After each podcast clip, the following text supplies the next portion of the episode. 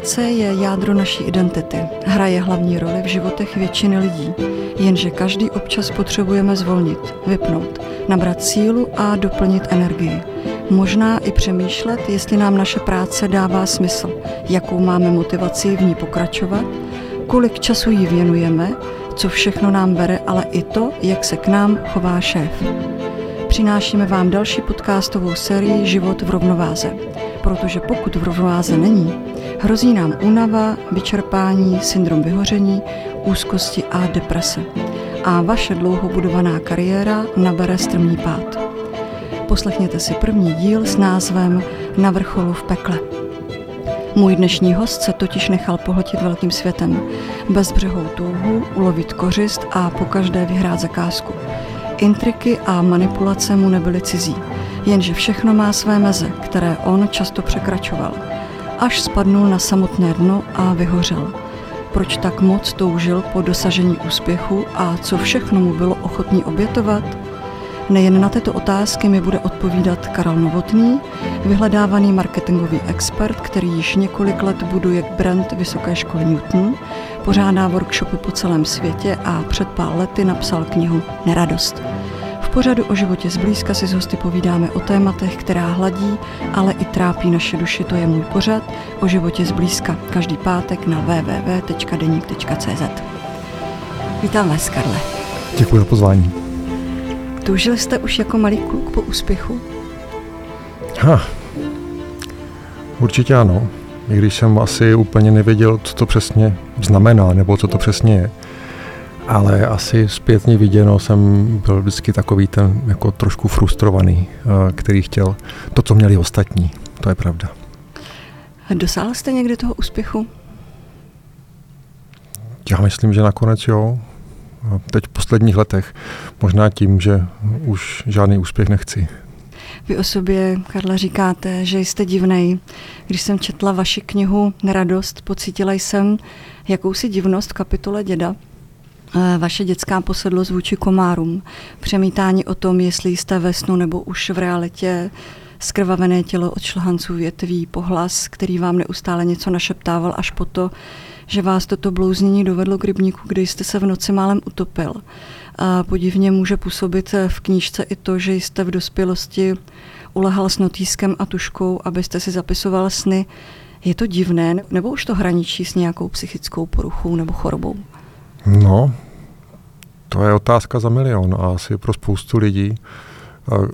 Když někdo je divný, tak asi je divný vůči něčemu, co je normální. A, pak se otvírá ta věčná otázka, co to je teda ten normální a kde začíná ten divný.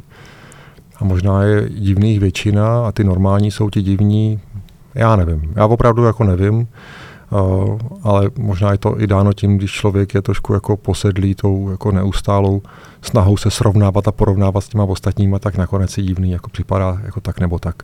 Což trošku souvisí s tou první otázkou. Měl jste tendence se porovnávat s ostatníma? Hrozně moc. A, a proč?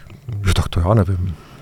Žádnou hlubinou uh, terapii jsem neabsolvoval, jsem většinou absolvoval jako jinou terapii, ale tou hlubinou jsme se nikdy moc jako nepouštěli. Uh, ale ono ve finále to asi jako je tak trošku už teďka jedno, spíš zajímavý je, že vlastně ta, ta neustálá snaha s tím porovnáváním se promítla potom do té mé kariéry, jelikož jsem se jako uchytil jako v tom obchodě, což je bezvadný, tam se to jako hodí a tam to porovnávání, chorobný porovnávání je vlastně super, protože to z vás dělá toho, kdo chce být ten nejlepší. Oba jsme Husákovi děti. Eh, nepamatuji si osobně nikoho ze svého okolí, že by rodiče nebo škola řešili, že děti mohou mít nějaké úzkosti nebo deprese. Bylo to spíš takové tabu, nikdo si nic podobného nechtěl připustit, protože by to byla, dejme tomu, ostuda, že se s něčím takovým potýká. Často se divné chování schovávalo za pubertu a lečilo se maximálně pár fackami. Cítíte to podobně? Určitě, určitě. Dokonce můj táta je přeučený levák, protože tehdy se dokonce nenosilo, aby děti byly leváci, tak je, to je přeučili na praváky, což je vynikající, jako opravdu pro mozek perfektní cvičení. Takže v tomhle světě, kdy bylo potřeba nevyčnívat, tak jsem se narodil a do nějaké sedmé třídy pobýval, což se zcela jistě propsalo i do spousty jiných potom jaksi věcí později. Uh, ta nálepka divnej jde s váma od té doby, co jste byl jako dítě? Hm. Nebo je to jinak? Změnilo se to? Svým způsobem to určitě se mnou jde jako delší dobu. Od určité doby si to možná tak jako trošku jako pěstuju. Uh, ono to, ty divné věci i jako fungují potom jako komunikačně líp. Takže když jsem potom šel na volnou nohu nějakých, nevím, 8-9 let zpátky, tak jsem to na jakési progresivní divnosti postavil a docela to jako zafungovalo. A, ale pravda je, že si troufám říct, že posledních jako pár let už ta divnost je snad poměrně potlumená. Kdy a možná kdy začala rozbíhat se vaše kariéra? Moje kariéra, to, to jsem někde už kde si kdysi říkal, se rozběhla někdy na konci základní eh, školy, protože jsem byl jmenovaný jako nástěnkář eh, naší pionýrské družiny. Uh, jelikož jsem perfektně dělal teda ty jako nástěnkářské věci a ty grafické věci a tak. A pak se to postupně jako začalo rozrůstat a byl jsem jako takovým grafikem na volné noze během gymnázia a pracoval jsem v grafické dílně a teda a teda. A pak na vysoké škole jsem se zase stal nástěnkářem, tehdy v ISECu, taková organizace pro studenty ekonomických fakult. Až jsem se tam stal jako tím marketingovým šéfem toho brněnského ISECu, tak to byla jako velká věc. No a pak už, pak už se to vezlo. Pak uh, jsem šel na praxi do jedné tam firmy, zase kolem marketingu, obchodu a už se mě to nějak nezbavilo. Stal jste se tedy úspěšným ve svém oboru. To je asi něco, po čem toužíme úplně všichni, ale pojďme se spolu více než to, jak se dělá samotný marketing nebo jak se identifikují dobré značky, probrat to, že se za tento úspěch i draze platí. Vy jste zažil syndrom vyhoření, úzkosti až posilné deprese. Popište mi vaši cestu na vrchol, než přišel pát na dno. No, rozhodně a přemýšlel jsem o tom jako moc krát, eh, bych v tom nedokázal najít jako žádný algoritmus, žádnou, žádnou logiku, žádný plán, podle kterého jsem postupoval, tak to určitě nefunguje, ani tomu nevěřím. Byl to jako čistý oportunismus, že v určitých situacích se člověk nějak rozhodne a pak součet těch rozhodnutí dělá v tomto případě tu kariéru, která řekněme na konci někde je nějak úspěšná. Takže to jako reálně nevím, jako jak, jak na to, kudy na to. Pravda je, že často se tam jako děli věci, že tam, kde ostatní váhali nebo jako nevěděli, tak tam člověk, když přijde a rozhodne se a udělá to rychle a energe, víc energicky, tak to často může stačit. A to, že bych zpětně třeba spoustu věcí udělal jinak, to je, to je věc jiná, ale stále vpřed, zvlášť když člověk pracuje v obchodě, tak tam je to opravdu velice potřeba. Do knížky na radost se sepsal všechny své pocity, bolesti, úvahy, myšlenky z vašeho života a v úvodu píšete, jsme obklopeni radostí, krásou, zábavou, legrací, máme být lepší, hezčí, zodpovědnější a kdo ví, co ještě všechno. Máme se bavit, máme se družit, ideálně dnes v sociálních sítích, máme milovat všechno kolem sebe. Svoji ženu, děti, zaměstnavatele, kolegy, klienty, svoji práci, ale hlavně, jak někteří hlásají sami sebe a když nám to nejde, jsme jim na obtíž, začneme o sobě pochybovat, obvinovat se, začneme být na obtíž sami sobě a tak se vám může stát, že se smát přestanete. Nerozesmějí vás už ani vlastní děti, víc a víc mlčíte, nejen, že přestanete mezi lidi chodit, ale začnete se jich i bát, až se nakonec začnete bát sami sebe. A začnete pochybovat, jestli tu nejste zbytečně. Kdy a proč jste o sobě začal pochybovat? Byl problém hlavně v množství práce, touze po úspěchu, mít nakloněný velký svět směrem k sobě? Mně se tohle to nepovedlo rozklíčovat uh, v tom běhu. Uh, tam určitě přišla řada nějakých signálů, který to jak si hlásili, že se to stane, ale to se mně nepovedlo, to jsem jako nedokázal. A vlastně ten, ten impuls přišel úplně odinut, konec konců to v té citaci i je, což jako byla pravda. No, v podstatě je to Odkud? pro ty děti. Ty, ty byly jako nejhorší v tomto ohledu. Člověk si nějak v finále vždycky něco nalže sám k sobě, nějak si vyargumentuje, jak se chová k partnerovi, jak ke kolegům. A s těma dětma je to takový jako svízelnější trošku, zvlášť když v té době byli poměrně jaksi chlapci malí a to, že jako nejste schopni jako se s nima pobavit a zasmát a až to potom jako přechází v nějaké jako panické stavy, jako když ty děti tam jako jsou, tak to jako to bylo, to bylo opravdu jako už moc uh, a tam jako začala jako razantní nějaká potom jako reakce na ten stav, ale bohužel uh, z toho civilního světa, z toho pracovního světa, z běžného rodinného světa jsem jako nedokázal, byť tam třeba nějaký signály byly, to nedokážu zpětně říct, tak já jsem je nedokázal číst, už, už to bylo moc pozdě.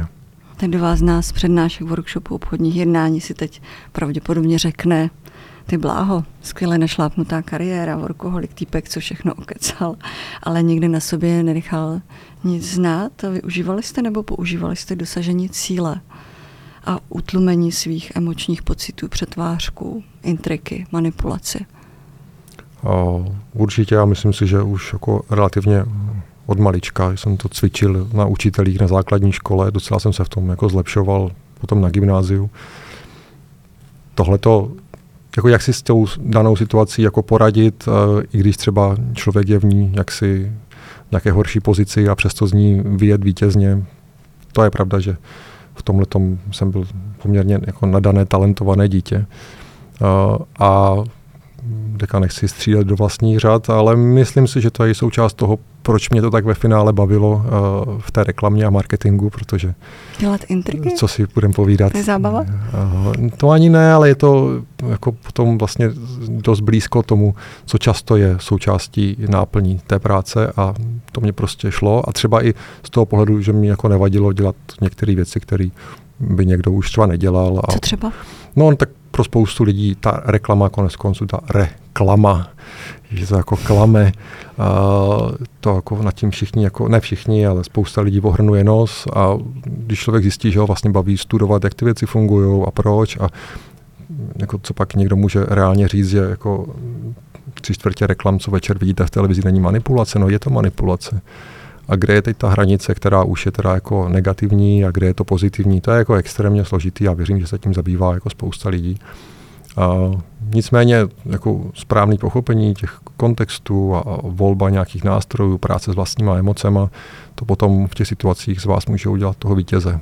To, že si toho tím trošku jako požíráte duši, to, No to chci říct, vy jste říkal na začátku, že jste si to nacvičoval už jako dítě na základní škole, pak na střední škole. To muselo být přeci hrozně vyčerpávající kombinace zapálení pro získání kořisti tady klienta a k tomu ještě ta hra na dokonalého schopného genia. To není vyčerpávající. Když to funguje, tak vás to jako strašně baví a to je prostě jako, to je bomba, to je skvělý, jako to je žár spalující všechno, včetně sebe, ale to je asi jako otázka jako spousty jiných jako aktivit, když, když jste v laufu, tak uh, jako nic nebolí. Ten adrenalin všechno přeplaví, takže to je, jako, to je v pohodě. Ale nevidíte to trošku z vejšky, že to třeba jako úplně nejde takhle dělat dlouhodobě. Používáte tuhle manipulaci i v soukromém životě? Můžou vám potom ty nejbližší lidi i věřit? Uh, jsou občas takové otázky, uh, je to tak, jenomže ono to má jako všechno svoje. Uh, ono takhle viděno samozřejmě je to jako jednoznačně jako negativní a člověk by se bál a tak dál, ale je zajímavý, kolik lidí z mého okolí naopak za mnou jako chodí pro jako velmi jako zoufalou jako radu, jak si má v té či oné situaci poradit, jak má odbavit nějaký telefonát, jak má si zažádat o práci, že se bojí říct si o zvýšení platu. A, a ouha, najednou jsem jaksi užitečný a dobrý, protože jak si ten skill je pořád ten stejný, je stejný, jak obvinovat někoho, kdo vyrábí nože, že to je jako vrah. Je to prostě nějaký nástroj, který jako je otázka, v jakém kontextu a za jakým účelem ho použijete. A najednou jako jsem to zase já, kdo může vstoupit do hry a, a předvídám prostě nějakou obchodní schůzku nebo telefonát krok po kroku, co se tam stane, naučím toho svého kamaráda, jak na to reagovat. A on mi pak jako zoufale volá, jak je možný, že se to tak stalo přesně podle toho, co jsem jako předpověděl a on z nějaké situace prostě vyklouznul a třeba se jako nedostal do průšvihu. Kde potom je to dobro a kde je to zlo, uh, to je jako, jako určitě většiná otázka. No, když řeknete slovo manipulace, tak rozhodně ta konotace je máte ta, ta nějakou, první negativní. Máte nějakou hranici, za kterou byste nešel? A těch hranic, a to asi kliše, ale jako s tím postupujícím věkem jako přibývá jako stoprocentně. A je jich jako celá řada, jako opravdu. I s, jako s tím uvědoměním toho, že člověk jako je nějak i spokojený s nějakým jako stavem věcí ve smyslu těch jako pracovních a tak dále a už až tak moc nic jako nežene někam, tak jako teďka opravdu jako extrémně citlivě se snažím volit to, kde a jak, jako co použiju a proč. A musím si být 100% jistý, že jako nepoškodím něčí nebo někoho zájmy. Takže těch hranic je celá řada. V chvíli, kdy vlastně jste zjistil, že jste, nebo že padáte dolů, byla pro vás kariéra a úspěch důležitější než zdraví? Nebo jste měl třeba strach? V knize píšete, že strach řídí všechno a všechny. Signály přepracování, únavy, nechutí. Jste prostě ignoroval? Protože no. mnoho psychologů vlastně říká, že eh, syndrom vyhoření nepřijde ze dne na den, že to je něco, co trvá nějakou dobu. Tak a to je, to je pak otázka, jako co s tím a jak s tím, jak se tomu postavit. A konec konců tady u nás na škole v Newtonu se tomu věnuje HR program MBA, ne jako obecně tomu vyhoření, nebo respektive ano, ale to, kam já mířím, je k té klíčové možná komponentě e, nějakého sebe vědomí a sebe poznání, sebe regulace. My jsme ve spoustě jiných trablů na to plus minus nějak zvyklí, takže když prostě máte teplotu, tak si dáte Coldrex. Něco se tam prostě děje, je tam nějaký před a po. A jsme k tomu od malička vedení a někdo to umí líp a někdo to umí hůř. Říká se, že Jáger to umí nejlíp, ten svoje tělo čte nejvíc a nejlíp. A super. Ale v těch psychických věcech na to úplně těch jako tisíc příkladů jako ze života nemáme. A asi se dá pochopit a dá se to tolerovat nějak, že když to pak přijde, tak si s tím prostě poradit jako neumíme, že nemáme tam to před a po, nemáme tam jako nachystanou tu rovnici, co se má stát, když se něco stane.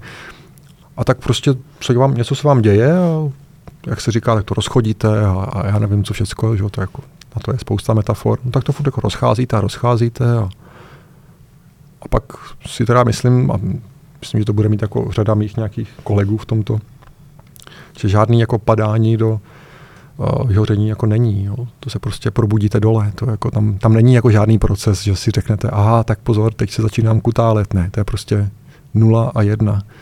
A, a jenom se probudíte dole a teď se začnete sbírat a jenom se pošaháte, jestli nemáte něco zlomeného, ale jinak tam jako nic mezi tím není. To je, to je čistá rána dolů.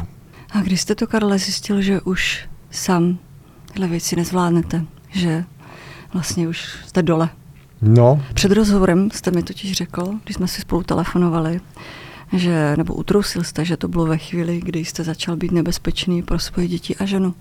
Co si po tím mám představit? Je to tak, tam o, ta práce to nedokázala, kolegové to nedokázali, nedokázala to ani ta blízká rodina, ve své podstatě to nějak jako neudělali ty děti, byla to nějaká koincidence, kdy jsem staršího, staršího syna eh, vezl na školu v přírodě a, a přesně už si jako samozřejmě nespomenu na to, co se mi tam honilo hlavou, ale přišla jedna z x jako panických atak, eh, kteráž to jaksi eh, končila tím, že jsem jako neměl pod kontrolou svoje ruce, což když řídíte, není úplně jako to nejzábavnější, to, co vám jako může stát.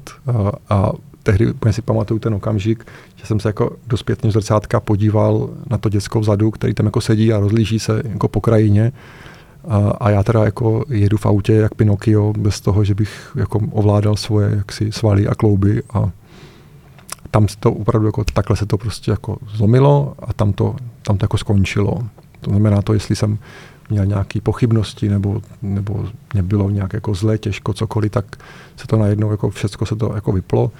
A ještě ten den, vlastně cestou zpátky jsem volal své kamarádce, eh, kteráž to eh, pracovala eh, ve farma a z okolností, proto jsem ji samozřejmě volal, pracovala jako s antidepresivy a znala celou brněnskou scénu psychiatrů, tak té jsem se svěřil, co se mě plus minus podle mě děje třeba poslední půl rok. A tady to slyšela, tak jsem jako dostal skutečně intenzivní kartáč, že jako jestli jsem se úplně jako nezbláznil a velice rychle mi zařídila návštěvu u psychiatra, psycholog prostě ne, nepřicházel v úvahu a začali jsme řešit nějaký preskriptivní program.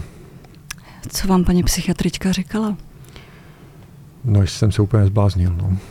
Taky jsem nebyl pochválený uh, a začali jsme jako ten den jako hledat uh, správnou, správnou medikaci, což teda trvalo poměrně uh, asi déle, než bych čekal. Nicméně uh, prostě jsem do toho padl jako rovnýma nohama, dostal jsem na to papír a ten papír mám doma někde schovaný ještě a, a začala léčba. Kolik vám bylo let? Jedanánku. Tak to mohlo být tak 8 let zpátky, taky se bavíme o nějakých 38, něco takového, necelých 40. Karle, vy jste mi i naznačil, že jste měl myšlenky na to skončit se životem. Popište mi, co se vám v takové chvíli dělo v hlavě a co vás zastavilo to neudělat. No, byl tam jako takový jako, jako zpětně pro mě jako nesmyslný jako rozpor, že tehdy jako asi fixace jako přes tu rodinu byla jako pořád taková jako asi nejsilnější. Tehdy jako, je to jako paradox, ale ta práce tam jako nehrála moc jako žádnou jako roli, ani žádná kariéra, ani nic, ale ta jakási na jednu stranu jako nebezpečnost pro to moje jako blízký okolí byl ten tlak jako pro no, tu determinaci, to pro to ukorčení. Ale zase ten stejný důvod, zase ta rodina byl ten důvod, jako proč jako ty myšlenky zahánět. To byla taky, takový, jako taková nesmyslnost, ze které jsem jako byl sám jako zoufalý.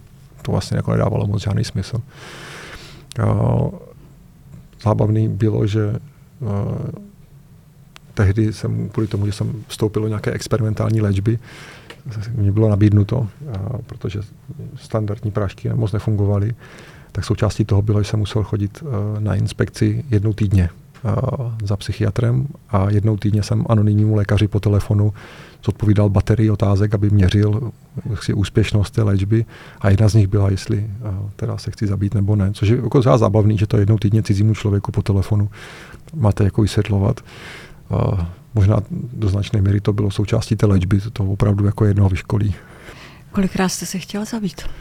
Hmm, tak to, to takhle ne, ne, nebylo. Nechtěl bych to nějak jako dramatizovat, nebylo to tak, že bych jako, jako s kudlou jako na krku stál před zrcadlem a, a teď se jako rozmýšlel.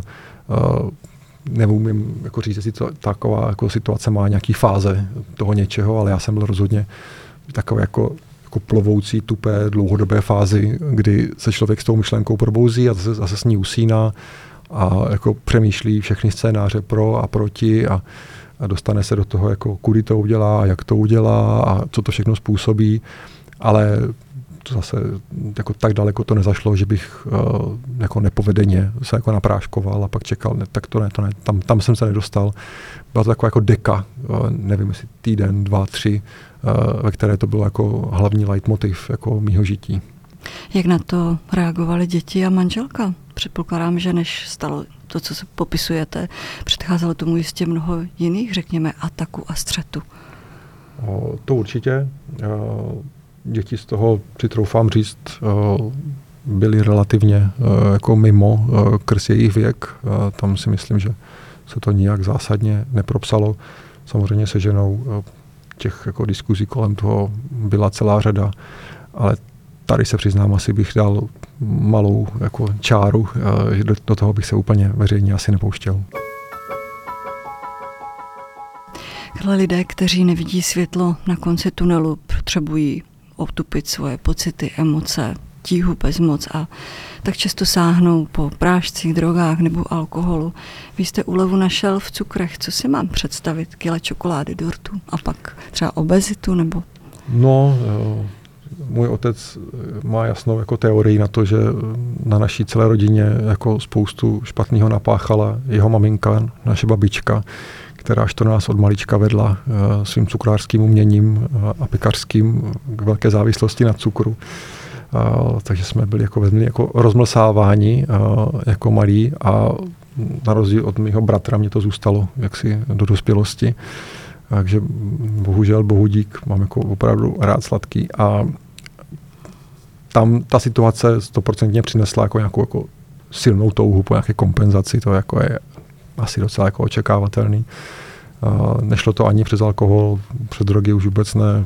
Uh, a tak se to jako jak jako trošku propsalo do toho jídla, tak člověk jako přibere a teďka teď se to jako začne všechno jako šmodrchat, protože začnete řešit, jestli teda jako máte mít nějaký diety nebo co, což jako asi je to poslední, co v tom stavu by člověk měl dělat, nějak jako se omezovat tu stravu, protože eh, vzhledem k té zátěži asi ten organismus by měl být jako vybavený nějakýma vitamínama, minerálama a všecko a vy do toho začnete to plácat, tak to, se, to je taková spirála, která potom jako se někde musí hod zastavit, ale nic moc. Potkáváte se s mnoha lidmi, vysoce postavenými majiteli firmy, řediteli. To jsou dozajista taky lidi, kteří jsou pro svou práci zapálení, jako jste byl třeba vy, potřebují, aby fungovala. Máte občas sklony je ovlivňovat. I po té psychické stránce předat jim vlastní zkušenosti, že práce není všechno? Uh, já jsem jako velký fanda, respektive velký odporovatel nevyžádané zpětné vazby. To znamená, na co se mě nikdo nezeptá, tak tomu, tomu jako neříkám. Takže nejsem ten typ, co by jako chodil a na základě toho, co vidím, že bych jako začal kázat nějaké moudro. Konec konců já jsem ten poslední, kdo by si tohle měl jako dovolit. Na stranu druhou, uh, vzhledem tomu, že to se mnou nějak jako je slepeno, tak uh, se mi to děje spíš jako opačně. Uh, že se ke mně jako to téma dostane jako ta poptávka po nějakou pomoc, včetně toho, že jsem certifikovaný coach, tak se tím do značné míry i živím, ale nepracuju s klienty na, tom, na těch tématech, jako v tom coachingu se držíme zásadně víc těch uh, biznisových věcí, ale zkrátka mám osvojenou i nějakou metodologii a techniku těch, těch intervencí. Takže když se to trošku jako slepí, tak uh, se občas někdo najde jako mezi přáteli, z rodiny, Teď je takový zajímavý jako nový nešvar. Eh, děti mých známých eh, se začínají jaksi klonit eh, neúplně šťastnou cestou, tak se mě jako doptávají, jako co, jak. Často lidi neví, co je rozdíl mezi psychiatrem, psychologem, jak vlastně funguje ten proces, co to je to antidepresivum. Jako, je to vlastně jako pro mě zpětně jako strašně zajímavý být konfrontovaný jakoby s těmi jako situacemi, co se děli mě jenom o pár let jako později a trošku třeba v jiném kontextu. Uh, není to nikdy nic radostného, to je, jako je potřeba říct, ale pokud tomu dokážu já nějak trošku pomoct, určitě ne odborně, ale spíš nějakou jako zkušeností a třeba nějakým jako uklidněním nebo naopak varováním, tak uh, mě to těší, že třeba to úplně jako nebylo marný a může to pomoct někomu dalšímu. Stalo se někdy, že jste z nějaké schůzky šel nebo třeba z nějakého biznesu, který jste dokončil a proletěla vám myšlenka v hlavě, že jste si řekl, tak ten tam má našlápnuto? Ježíš Maria, no jasně. V jakých profesích to je nejčastější? Já jsem dokonce jednu chvíli zvažoval, že si otevřu uh, jako uh, psychologickou poradnu pro odpadlíky z marketingových agentur, jo, protože tam se jich určitě potuluje. Až tak je to tak brutální. No Ježíš Maria, to je jasná věc.